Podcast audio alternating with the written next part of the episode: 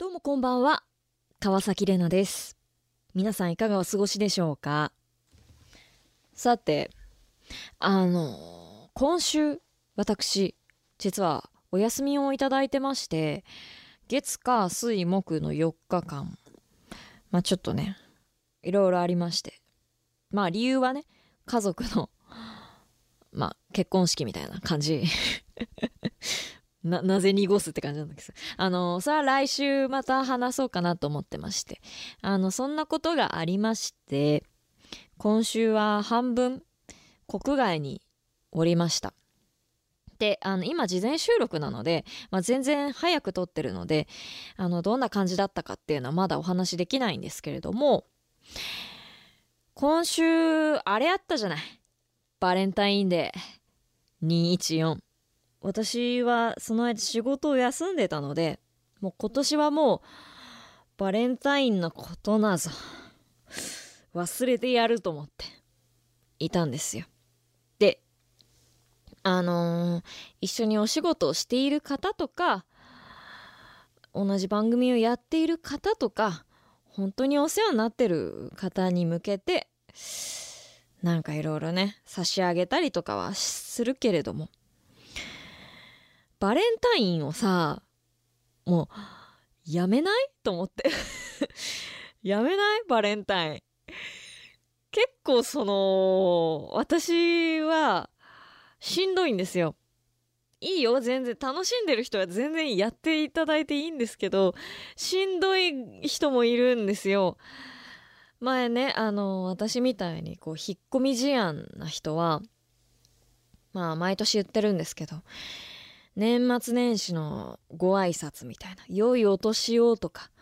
明けましておめでとうございます、今年もよろしくお願いしますみたいな、ああいう固い挨拶をしなきゃいけないのがすごく苦手なんですよ。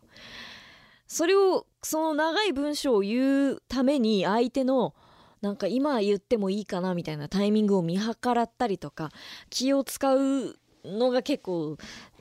しんどくてですね。いいよ、それ や, やるけどねやるけど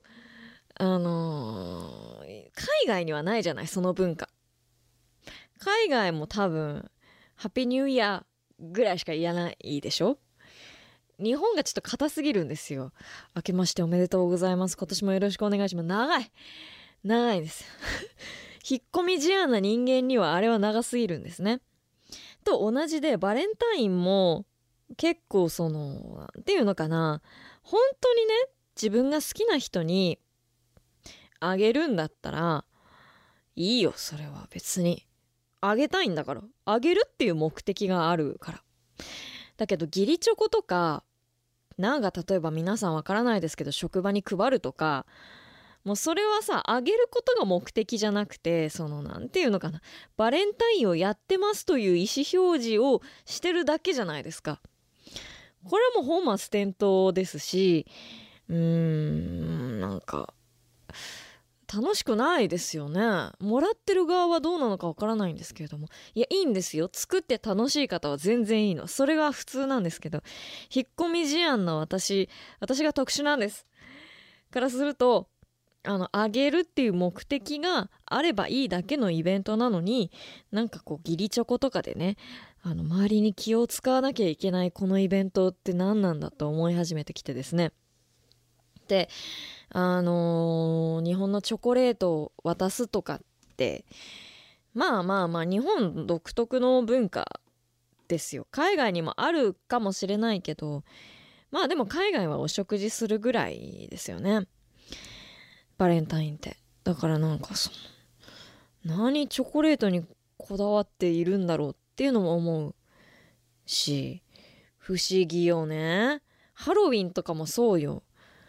なんであんなに仮装にこだわるんだろうと思ってね。いいんだけどね、仮装は好きだけど、なんかそのハロウィンやってますせとかバレンタインやってますせ感を出したいだけじゃないですか。そうじゃなくて、本来のあのどう楽しむかっていうこと、相手の笑顔を見たいとか、チョコをあげて相手を相手に喜んでほしい好きな気持ちを伝えたいとか、そういう目的がどっか行ってしまうのはね、私はもう厄介だなと思ってるんでね。今年はまあ比較的バレンタインから離れられたかなと思いまして。まあいろんな人がいるからね。あのー、わかるよ。チョコをあげて、みんなにチョコをあげる人って可愛いなって思うけど、私はもう、あのー、その、なんていうのかなそこの可愛く思われたいはもう捨てましたのでバレンタインとはこう遠い世界で生きていきたいなと思いますがね。あの本当に大事な人には渡してるよ、うん、だけどなんかそれ以外の配慮みたいなのはね、心が疲れるのでね、やめたいなと思いましたさあということで、えー、今夜も早速参りましょう。川崎玲奈の踊るラジオシャドウ。改めましてこんばんは、 ケーミックス パーソナリティの川崎玲奈です。あのチョコをあげてる人をあの否定してるんじゃないよ違うよ、あのそこは違うからね。あの私が特殊なんです。私がもう全て面倒になってしまっただけなんで、あのチョコを皆さんに配ってる人とか、あのバレンタインをね盛り上げてる人のことは本当に尊敬しているんです。チョコを作っている人のことももう心から尊敬する。私も大好きチョコ、自分で食べるからね、自分のために買って食べたりするから。あのただその義理チョコでいちいち人に気を使うのがしんどいっていうだけですねこれね難しい問題でね、なんかこう日本の良くないところが出ているというか、だんだんそのイベントイベントに乗っ取られてきてるんですよ。それがすごくね、私はあんまよろしくないというかね、なんかこう本来の目的を忘れないでっていうのがあるので、逆にその例えばラジオとかでバレンタインの企画をするじゃないですか。天霊みおんさんとやってるね、今夜も気分は麗しくっていう番組でも先日バレンタイン企画とかやったんですよ。ああいうことよ。だからああいう目的がはっきりしていることをやるのがバレンタインなんですよね。ときめきを生むためにやるとかってことじゃないですか。だけどバレンタインやってますせいに乗っ取られるのはもう違うんじゃないかなって私は思ってるんですよね。難しいよね。日本ってそういうところがあるのかな。なんか頑張ってますやってます感をね出したいのかな。難しいですけど、だからあのー、まとめると私はねあの不安症なのであのー、勘違いされたくないんですけど、チョコレートとかってときめきを生むために作られてるんですよ。それをなんていうのかな、適当な理由で人に配らないでっていうことをね本来の楽しい美味しいチョコレート、そしてもらって楽しい嬉しいを忘れないでっていうのをねやっぱり言いたいんだよね。うん難しいですけども、まあまあまあまあそんな感じですね。さあ今日はあの本当にのんびり普通おた読んだりしますし、後半でねあのこれまでのコーナーをちょっと振り返る回をやろうかなと思ってまして、いいですね。まああのー、ま振り返ります。うん振り返りって大事だよね。あの楽しく振り返る、私反省会嫌いなので楽しく過去を振り返ろうみたいな回をやります。まあまあぜひ聞いてください、えー、この番組公式 エックス やっています。アットマーク踊るアンダーバーラジオ、こちらをぜひフォローお願いします。放送中はもちろん放送前や後に番組に関するお知らせや裏話をつぶやいています、えー、エックス やってる方ぜひハッシュタグ踊らじ、カタカナで踊らじでぜひつぶやいてください。では真夜中のいちじかん、起きている人も眠くてたまらない人も一緒にラジオの前で踊るように楽しみましょう。川崎玲奈の踊るラジオシャドウスタート。結果発表おめでとうございます。ランキング堂々いちいです。おめでとうおめでとう、君には現金いちまんえんとコンビニ弁当いちねんぶんを差し上げます。おめでとうって何回言っても言い足りないよね。川崎玲奈の踊るラジオシャドウ。さて今日はですね、まあのんびりふつおたを読もうかなということで、以前ねちょっと多めにふつおたをいたいただいた日があったんですけれども、読みましょうか。もうノージャンルノーテーマ何でもいいっていうね。普通のお便りって難しいですよね。わかるの、あの皆さんの気持ちがすごいわかるんですよ。普通のお便りが一番難しいんですよ。普通って何みたいなね、スタンダードが難しいですから。まあそれだけその日常で気づきとか近況について考えたりする癖みたいなのを私も結構つけるようにしてるんですけど、ぼーっとして生きてるとやっぱりね何も浮かばないんですよね。難しいですよね。えー、しらすと私さん、ザキさんこんばんはと。ザキさんは夜寝るとき何か考えながら寝ていますか？私はそのまま夢に出てきたらいいなと妄想しながら寝ています。最近は昔夢だった音楽雑誌の編集者に自分がなっていたらというテーマです。苦労して書いた記事が雑誌に載り、胸が熱くなるところ、そしてひょんなひょんなことから家でお酒を飲む仲になったアーティストとの秘密の恋愛、プロモーションで行ったパリの路地裏で見つけた小さな宝石店でアンティーク調の指輪を買ってもらうところまで想像しました。すごい。ザキさんが安眠のためにしていることがあれば教えてくださいと。すごいですね。結構深くまで考えてますね。でもわかる、あの寝る時に何か考えるってなった時に妄想ね、私も妄想はしますけど、最初の段階で寝落ちしてしまうかな。なんか妄想か、なんだろう、マジで記憶ないですね。でも安眠のためにしていることはなんだろう、最近枕を変えましたね。枕がぺったんこになってしまい、あのもうシーソーみたいなシーソー状態、もうなんていうの、そのシーソーじゃない、滑り台みたいな、滑り台降りてった先に頭置いてるみたいな感じの、もう首がもうなストレートネックみたいになっちゃって、肩こりやばいなと思って一回ちょっと違う枕使ってみようかなと思って変えましたけど、いいですね。でも夢もね全然見ないんですよ。ただ眠りが深いとも言えないしね、難しいですね。うーん、でもしらすと私さんのその妄想力はあの素晴らしいです。あの私はやっぱ人間は妄想だなんですよいかに妄想で頑張れるかみたいなところがあるので素晴らしいですね。なんだろうな、そのまま夢に出てきたらいいなか、なるほどね。あるよ、あるある、あの私もあります。あの夢に出てきてほしい内容はあるけど、とてもここじゃ言えないです言えないですね。うん、続いてラジオネームベルサリさん、今年の推し活始めで先月キスマイフットツーのコンサートで名古屋の外資ホールに行ってきました。昼夜公演と参戦、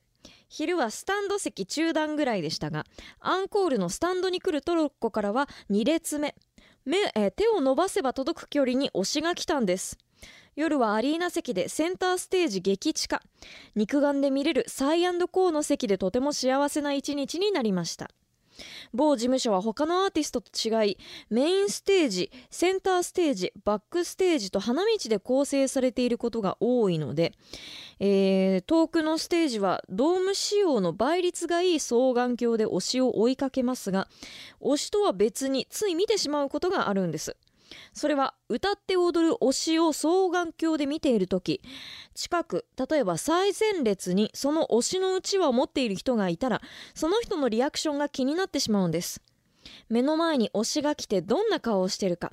ファンサをしてもらえたのか、ファンサをもらった時の反応、これって私だけなんでしょうか、アイドルオタクの差がなんでしょうかと。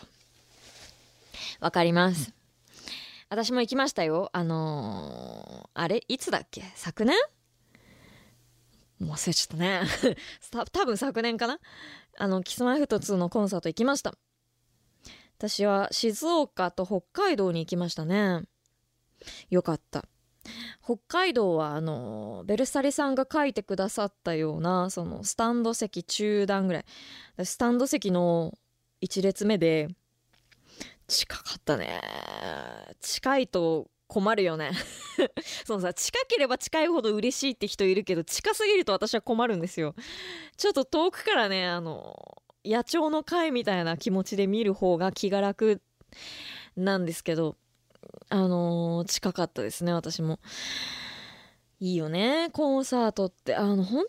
当に活力になりますよね。なんかわかる。でベルサリさんが書いてくださった歌って踊る推しをね見る時の話、いやめちゃくちゃわかるんですよ。あのー、目の前に推しが来てみんなどんな反応してるかっていうのはね、すごくあの見るの好きで、あのほんとたまに絵に描いたようにファンサービスを食らい、例えばバーンとかなんか投げキッスとかなんか指差しとかされた時に、絵に描いたようにもう膝から崩れ落ちて、なんか両脇抱えられてる人とかいるんですよそう、マイケル・ジャクソンのライブでしか見たことないみたいないるんでね、そういう人見るとなんか元気になるっていうか、あのアイドルって私も永遠に言い続けるんですけど、アイドルって本当に尊敬されるべき仕事なんですよ。アイドルってね、ちょっと語りますよ。アイドルってさ、あのー、もっともっと社会的に崇められるべきなんですよ。だけどまあ最近バラエティとかよく皆さん出ますし、下手に出た方が売れる時代になってきてるんですよね。だからバラエティとかで例えば罰ゲーム食らったりとか、なんかリアクション芸したりとか、なんか変なものを食べさせられたりとか、ゲテモノとかね、そういうことをしてるアイドルの方がまあなんかその売れやすいというか、そういう空気感になってきてて、私もそういうの好きなんですけど、でもなんかそれを見て私たちがアイドルをなめるのは点で違うなって思うんですよね。それを見てなおさら尊敬してアイドルを崇めるべきだなって思うんですよね。だからアイドルのコンサートに行ってなんかそのファンサービス受けてキャーってなってる人を見ると、なんかそのなんていうのかな、天井人の所業を見に来ましたみたいな気持ちになるから嬉しいのって感じかな。あの本当に仕事してる人、アイドルって本当すごいのよ。アイドルのコンサート行ったことがある人はわかると思いますけど、本当にすごい、本当にすごいよ。あのなんていうのかな、私なんぞがね、ペーペーのね、あのー、表社会表社会っていうかその表舞台の片隅で生きる私ですら、もうプライベート切り売りしたくないって思う瞬間があるんですけど、アイドルはもう別次元ですからね。別次元でプライベート切り売りしてるんで、それも尊敬するし、皆さんもっとアイドルをね尊敬してほしいですね。えー、っとどうしようかな。ホロゴンさん、質問です。 ケーミックス の土日にニュースを担当されているアナウンサーの樋口さんとはどんな人ですかなんでここに聞いてきたんだろう。え ケーミックス では少ない男性アナウンサーで、クロストークとかもなく、週末だけ淡々と担当されている不思議な印象です。もしかして社内ですごく偉い方でしょうか。オドラジが一番相談しやすそうだったのでメールしてみました。なるほど。そうね、樋口さんという方いらっしゃいますね。 ケーミックス の土日とか金曜の夕方に、あのー、ニュースとか読まれてる方ですけど、まあ、私もねそんなにあの絡みないので、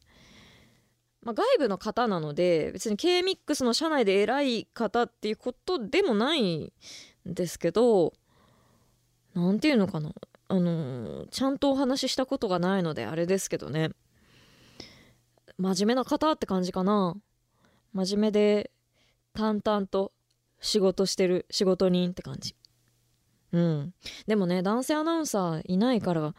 際立ちますよね。交通情報センターでもたまに男性の方いらっしゃるじゃないですか。やっぱり声が際立つなと思って、なんかいいよね。なんかなんて言うんだろう、そのもっといろんなバリエーションの声が ケーミックス から聞こえたら私は嬉しいなって思いますね。なんでしょうね、まあまあまあこういう外部のねアナウンサーの方のことを知る機会もねリスナーさんにとってあまりないでしょうから、ぜひあのニュースを聞いて思いを馳せてみてください。さあ、じゃあまだまだ普通のお便り読みますが、いっきょく挟みましょうか。引き続き踊るラジオシャドウお送りします。白米コーポレーションの株主総会へようこそ。あ、会計の佃煮さんお疲れ様です。踊るラジオシャドウ、えー、改めて普通のお便りですね。えー、マグロ大好きさん、えー、毎週楽しく聞かせてもらってますと。レナさんのようなラジオパーソナリティには初めて出会ったような気がします。私のラジオとの出会いは今からおよそにじゅうねん以上前に埼玉に住んでいた時に聞き始めたのがきっかけです。 ケーミックス と同じように平日昼間を中心にオリジナルのライブ放送をしていました。そして数年後静岡に戻り ケーミックス に出会いました。えー、どの番組も面白くパーソナリティの方も個性的で面白かったです。そして川崎レナというパーソナリティに出会いました。ピンそばですかね。バカボンさんとやっていた頃はまあ普通のパーソナリティだと思ってました。うん、ちょい失礼ですけどまあ普通が一番ね。ところが去年しがつから始まったフライデーキャビンという番組、時々リスナーをディスるし、番組企画、企画とはいえリスナーと食事したりいきなり電話をかけたり、そして去年じゅうにがつに聞き始めた踊るラジオシャドウ、今度は歌も歌い、えー、めちゃくちゃうまい。こんなパーソナリティ自分の記憶ではいませんでした。でもそんなパーソナリティのいつの間にか虜になっている。たまにしかメッセージ読まれませんが諦めず出していきます。まだまだありえない企画が出てくるんだろうな。そんなことあるって。ありがとうございます。嬉しいですね。なんかこういう話を聞くといろんな番組を持つって大事だなって思いますね。一個の番組で一つのキャラで通すんじゃなくて、いろんな番組で各場面で違うキャラを出すことによって多面性っていうんですかね、こうやって好きになっていただけるっていうのがありがたいですね。なんかフライデーキャビンもね相当変な番組です。あの毎週金曜日のお昼じゅういちじはんからやっていまして、キャビンも面白いですよね本当に。てかね、あのキャビンはね私が面白いんじゃなくて、あのディレクターのね原さんっていう方がね相当面白いんだと思いますよ私はそれに救われてるんですけどね。あの私はあの企画を出されて基本的にノーと言わないんですよ。あの突拍子もない企画を提案されてもとりあえずやってみるっていうのはやっぱモットーなので、イエスマンになってやってきた結果が今のフライデーキャビンのあの突拍子のない感じですね。でも楽しいのよ。ありがとうございます。あと健大さんも福岡県の方ありがとうございます。福岡行きたい。私いちねんはんくらい前に青春じゅうはち切符で旅していた時に島田市内のネットカフェに寝泊まりして、何か暇つぶしにと思い地元のラジオ番組を探していたらこの番組がヒットしました。深夜にオリジナルのラジオ番組があってありがたいなと思ったのが第一印象でした。当時はラジコプレミアムに入っていなかったのでそのいっかいを聞いたきりでしたが、最近になってラジコプレミアムに加入しこの番組のことを思い出しにひゃっかいにひゃくいっかいの放送を聞かせていただきました。えー、久しぶりの放送がパラレルワールドだったりさんねんめの浮気 with 川崎レナだったり、独自の世界観ではありましたが楽しく拝聴しました。エックス のフォローもしましたよと。これから毎週聞かせていただきますと。ありがとうございます。すごいね、いろんな方がいらっしゃるんですね。すごい。青春じゅうはち切符で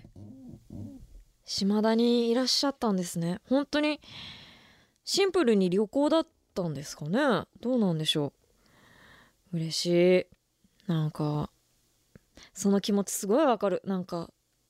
旅行中になんかその土地のラジオやってないかなと思って探したりするんですよね。でこの方が書いているオリジナルのラジオ番組が深夜にやってるってありがたいな。これめっちゃわかる。これがいかに偉大かっていうことですよねうん、オドラジもねそういう風になりたいなというかなって引き続きね、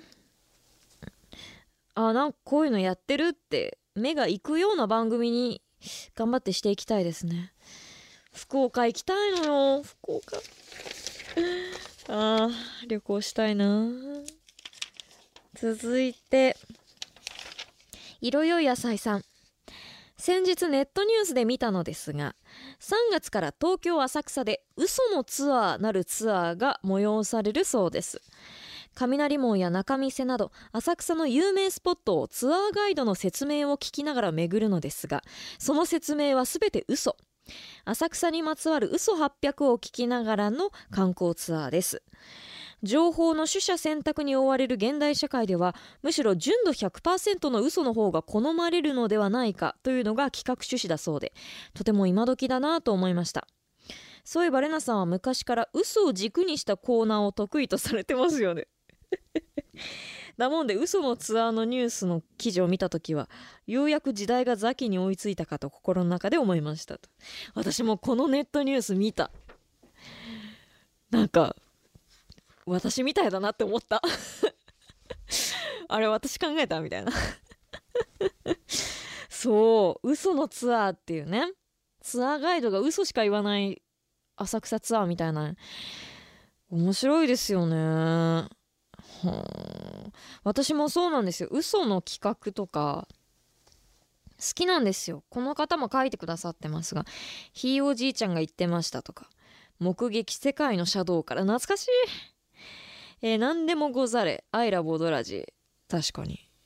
嘘、うん、嘘が好きっていうとね最悪の人間ですけどね。でも嘘って面白いなって思うんですよ。前回のパラレルワールドとかもまあ嘘の話じゃないですか。結構そのテレビとか見てる時も嘘を企画にした番組とかってすごい好きなんですよ。あー待って名前が出てこない。あのー、タイトル忘れちゃった。あ川島の窓みたいなやつ。あ違う、川島の穴ですね川島の穴っていう番組があって、それがねあのーまあ、嘘を企画にしてるんですよ。キリンの川島さんがね司会で、まあなんかいろんな芸能人の私生活に密着するみたいな、あの、まあ、ドキュメンタリー風に作られてる番組なのに、それ全くあの嘘はっぴゃくのドキュメント映像で、顔の部分だけなんかディープフェイクみたいになんかその芸能人の顔が合成されてるみたいな。で合成された側の芸能人はいやこんなん俺じゃないよみたいなことを言うんですけど、ワイプでそういう番組があるんですけど、なんかそういう嘘の企画って可能性を秘めてるじゃないですか。だから好きなんですよ。好きなんですけど嘘ってかなりリスキーで、まあ、ラジオやる時もそうなんですけど嘘ってめちゃくちゃリスキーなんですよ。そのテレビとかだったらねこれは嘘ですってテロップを出せばいいんだけども、ラジオだと急にラジオつけた人が嘘って気づかない場合があるので、こうやっぱ断りを入れなきゃいけないんですよ、たびたび。で断りを入れる、まあだからこの企画は実は嘘ですみたいなことを言わなきゃいけないんですけど、それを言うことによって冷めてしまうとかね、そういう企画もあるのでバランスが難しいんですけど好きなんですよね。誰か浅草のツアー行ってきてくださいよ私も行こっかな。うんあのー、絶対楽しいと思う平気な顔で嘘つくバスガイドがいるんでしょ。面白いですね。さあこんな感じで普通おたお待ちしています。番組への感想質問最近あったことなど何でも教えてください。この後はあのコーナーを振り返ります。あの希望の光が君にも見えるかい？すごいドリームがドリームがドリームがすごい。川崎レナの踊るラジオシャドウ。さてさて、オドラジ今日もお送りしていますが、まあ、普通歌をね、まだまだ読んでもいいんですが、あのー、ちょっとね、ここで一個やりたいことがありまして、コーナーとか企画ってほどじゃないんですけど、私がただやりたいだけなんですけど、この番組よねんぐらいやってるんですよ。もう早いもんでね。そんな中で私が、まあ、なんていうのか、肝入りというか、すごく大事にしているコーナー、まあ、全部大事ですよ。特別好きなコーナーがありまして、それが放題し放題というコーナーなんです。これがね、まあお題となる洋楽を皆さんに聞いていただいて、それにぴったりな放題、つまり日本語のタイトルを、まあ、つけてもらうという企画なんです。で、この世には不思議な放題を持つ洋楽がいっぱいあるわけですよ。でよく言うのはシンディ・ローパーの Girls Just Want to Have Fun という曲にハイスクールはダンステリアってつけられてたりとか、あと Up Where We Belong かなっていう曲に愛と青春の旅立ちってつけられてたりとか、どっから来たんだそのワードはみたいな、あのそういう曲もあるわけですよ。まあ、ちょっとそれに習いましてですね、皆さんに自由に洋楽に放題をつけてもらうという企画をやってます。これね、もともとバカボン鬼塚さんが考えてくださったというか、アイデアをくださったんですよ。放題し放題っていうコーナータイトルもバカボンさんいいんじゃないって言ってくれて、あのいろんな人がね、同じ土俵で音楽の知識なくてもなんかこう参加できる大喜利っていいなと思いましたし、あと先日ね、焼きそばかおるさんに私川崎がインタビューしていただいたんです。これインタビュー記事まだ読んでない方ぜひ読んでください。ぜひ読んでください。で、あのこのコーナーの話もしてるんです。で、あの私がいかにこのコーナーを大事にしてるかっていう話をしてるのでぜひそれも読んでいただきたいんですけど、ちょっとそれに伴い過去のね、放題し放題でつけられた名作を振り返ろうかなと思います。にねんぐらいやってるコーナーかな、まあ、ちょっとね、あの全ては紹介できないんですけれども抜粋してご紹介しようかなと思います。なんかね、あの毎週お一人にステッカー差し上げてるんですけど、じゃあその方の作品をね紹介していきましょう。えー、にせんにじゅうにねんしがつここのかに始まったコーナーなんですが、いっかいめはこの曲でした。はあ、懐かしい。バグルス、ビデオキルダレディオスター。ねえ、いい曲ですけど。これにね、初回で、初回でね、つけられたのが、ラジオネームいろいろ野菜さん。ひも手の俺の隣の席に美人転校生がやってきた件。素晴らしい。ひも手って守てないっていうことですね。俺の隣の席に美人転校生がやってきた件。ちょっとね、学園生活花開く感じがしますね。そしてその次にかいめがあしがつにじゅうさんにちドナサマーホットスタッフ。これも好きな曲。にかいめにしてまた素晴らしい放題が生まれまして、これがラジオネーム磯子のゆうすけさん。アウフグースの達人、いいですね。アウフグースはまあサウナのね、熱波師みたいな感じですかね。ホットにもかかってますしね、サウナ入ってる気持ちになりますね。そしてにせんにじゅうにねんごがつにじゅういちにち放送はこちら、あ、カーペンターズトップオブザワールド。はあ、大好きな曲。うん。これに対してつけられた放題がですね、ぐっしょり木魚さん。カズくんち行ったらおやつにムーンライトが出てきたんだ。これいいですね。いい。他人の家の中っていう雰囲気がね、するんですよね、この曲からね。いいですね。さあ、そして 5,、えー、ごがつにじゅういちにちがこれで、しちがつにじゅうさんにち放送はこちら、ベイキングスタンドバイミー。うん、まあ映画のね有名な感じもあるので、それに引っ張られそうになりながらも皆さん考えていただいたんですけど、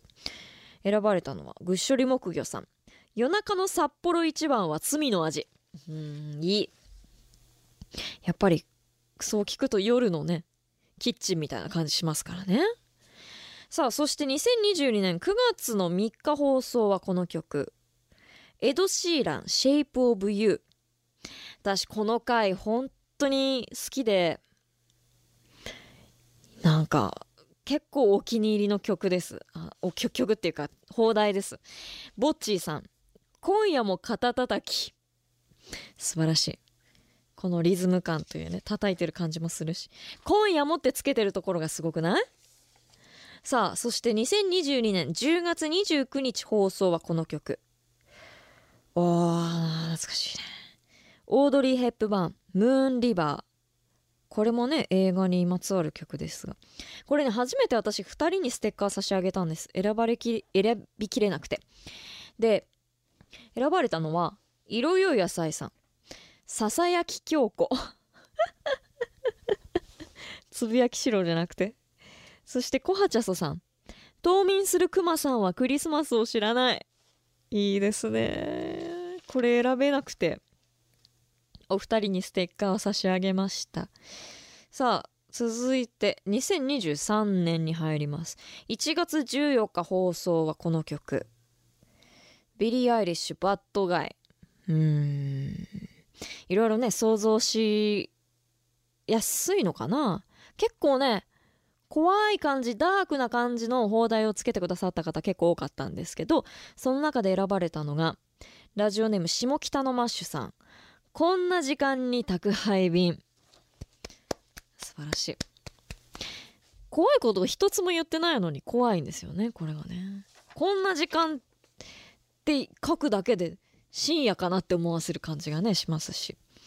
さあ、そしてにせんにじゅうさんねんにがつにじゅうごにち放送、あ、ほぼいちねんまえですね、えー、アントニオ・カルロス・ジョビンのコルコバード。うーん、ラブ。この曲好き。アントニオ・カルロス・ジョビンいいよね。これに対して、あ、この放題も好きだったな。ラジオネームムネオハウスさんの放題、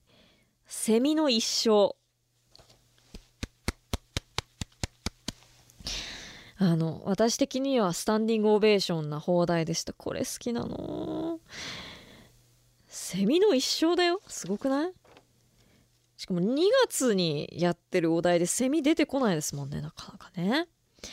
さあ、そしてにじゅうさんねんのさんがつにじゅうごにち放送はこの曲、ああ、サイモン&ガーファンクル、ブリッジオーバートラブルウォーター。いいね。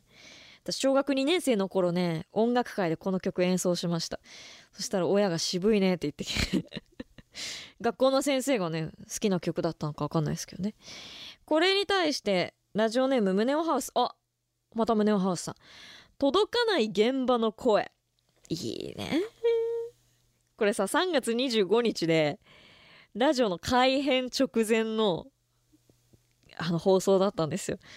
届かない現場の声っていうタイトルがね、リアルだったなと思いますが、別にそういう、そういうことじゃないけどね。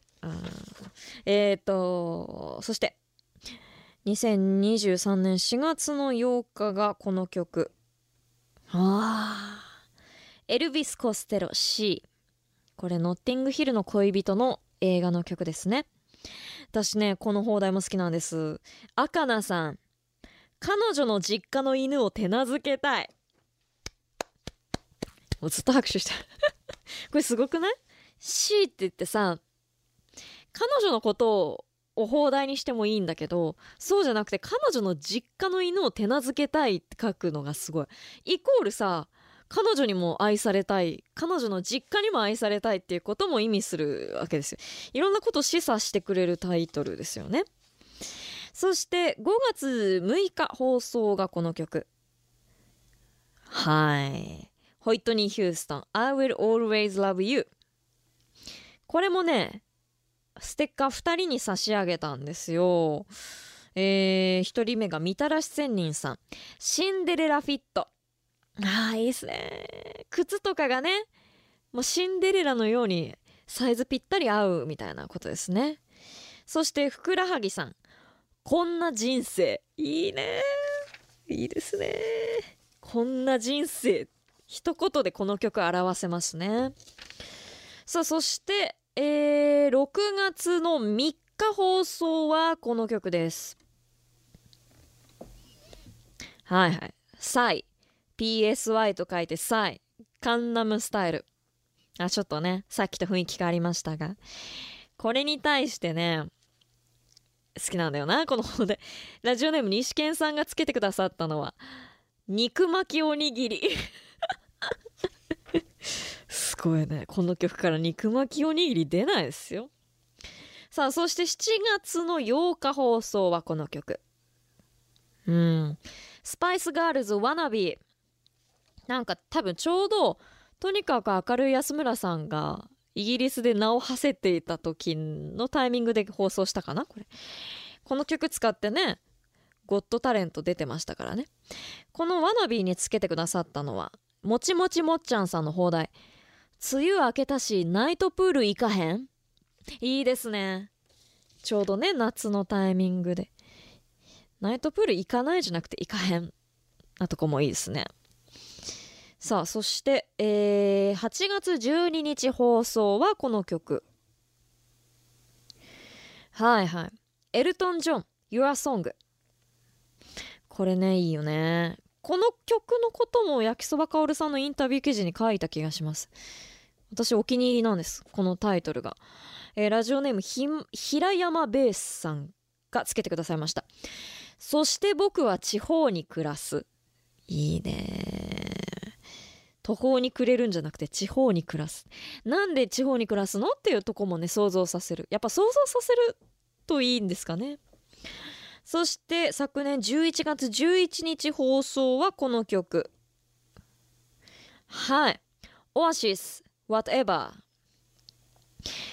Whatever ね。うん。これ難しかったと思いますが。えー、この放題で選ばれたのは、ラジオネームスクーデロリアンさん。三浦さんお元気ですか？最高。オアシズのね、三浦靖子さん、今海外でね、留学かななんかされてるということで、ちょっとそこに思いを寄せているというね、バックボーンが見えますね。じゃあこれぐらいにしよっかな。じゃあ最後ね、えー、去年のじゅうにがつじゅうろくにち放送がこの曲でした。マライア・キャリー、All I Want for Christmas is You ですね。有名な曲、クリスマスといえばですけど、クリスマスから離れた放題をなるべくね、考えていただきたかったので、これあの、本当にあの皆さんインスピレーション、インスピレーションでつけてくださっていいんですよ。曲のイメージとか、歌詞とか本当気にせず、インスピレーションでつけていただくコーナーなので、まあクリスマスからかけ離れた放題をつけてくださったらなんか嬉しいなと思ったら、これね、ふたりにステッカー差し上げました。お一人目が、赤名さん、小銭のありがたみ。素晴らしい。こう、後ろのね、チャリンチャリン言ってる感じ。チャリンチャリンに聞こえないけどね。初めてこれでなんか赤名さんに言われて、ハッとしますけど。そしてラジオネームザキパン屋にごうさん、ネズミ浄土。すごくない？よく出てくるよね。ネズミ浄土。この曲の放題素晴らしいです。皆さんね、いろいろ参加していただき、さあということで、めちゃくちゃ面白いですね。紹介しきれなかったものもあるので、あのこれまでのステッカーがね、ステッカー差し上げた、まあ、秀逸な放題たちは エックス の方でもじゃあアップしますので、ぜひご覧ください。さあということで、なんでこれをやってきたかっていうと、来週もこのコーナーやります。結構久々なんですけどね。あのー、クリスマスみたいな ビージーエム、まあいいか。あの、来週このコーナーやります。放題し放題のコーナーやりますので、これまで参加したことがない方も、ぜひぜひなんかちょっと、感化されてじゃないですけど、ちょっと参加してみようかなと思っていただけたら嬉しいなと思い、これまでの名作をご紹介しました。ということで、改めてですが、お題となる洋楽を聴いていただき、皆さんにはぴったりな放題、つまり日本語のタイトルをつけていただきます。あの、インスピレーションで自由に、もう歌詞とか、あの、気にしなくていいんで、聞いたまんま考えてください。ではここで、来週までに皆さんに放題をつけていただくお題ソングを発表します。来週のお題ソングはこちら。さあ、ということで、来週の放題し放題お題ソングはビリー・ジョエル、ピアノマンです。ビリー・ジョエルね、日本に来ていましたね。あの、まあ、そんなのもありまして、このピアノマンという曲に対して皆さんインスピレーションでいいです。あの全然内容関係なくていいので、聞いたまんま思ったまんま放題をつけてください。あのー、来週の火曜日までかな、ぜひぜひお待ちしております。ビリー・ジョエルにビリー・ジョエルのピアノマン、ビリー・ジョエルね、この放送聞いてたらやばいな、ふざけてるって思われそうですけど、聞いてないことをいいのって、ぜひぜひ素敵なネタお待ちしています。川崎レナの川崎レナの踊るラジオシャドウ、川崎レナの踊るラジオシャドウ、あっという間にエンディングのお時間です。さて、今夜もありがとうございましたということで、たまにはこういう回もありですね。なんだかんだあのいっぱい喋りましたけれども、ではお知らせでございます。来週にがつにじゅうよっか土曜日の放送は放題し放題のコーナーをお送りします。改めてね、皆さんから、えー、洋楽にぴったりな放題、放題をつけていただくコーナーです。来週のお題ソングはビリー・ジョエルのピアノマンです。ぜひぜひ、えー、素敵な放題お待ちしております。あとおそらく、えー、エッフェル青山さんとお送りするザ・裏ベストテンだいはちいかな、次はもお送りします。はちじゅうねんだいアイドルの、えー、隠れた名曲をねちょっと聴いていただくという素敵な音楽コーナー、ミジ、ミニコーナーなんですけれども、ぜひこちらもお楽しみに。えー、そして普通のお便り、つかみジングルも募集中です。つかみジングルは私川崎にぴったりな自己紹介、つかみのフレーズを募集しています。採用されたフレーズは実際に私が再現して番組内のジングルとしてオンエアいたします。その他コーナーの詳細は エックス の公式アカウントでもチェックできますので、ぜひご覧ください。事前収録のため、来週のにがつはつか火曜日にじゅうさんじごじゅうきゅうふんまで、はつかの火曜日にじゅうさんじごじゅうきゅうふんまでにメッセージをお送りください。メッセージは ケーミックス オフィシャルサイト番組表にあります川崎レナの踊るラジオシャドウのメッセージフォームから、もしくは直接メール、踊るアットマーク ケーミックスドットジェーピー、 オーディーオーアールユー アットマーク ケーミックスドットジェーピー までお待ちしています。さあ、ということで来週はね、めちゃくちゃ久々に放題コーナーやります。いいね、ビリー・ジョエル、ビリー・ジョエルについて語りたいこともあるんでね来週はちょっと音楽、いい感じの音楽がいっぱい聴けるんじゃないかなと思いますんで、ぜひよろしくお願いします。皆さんもお元気でということで、お相手は川崎レナでした。また来週。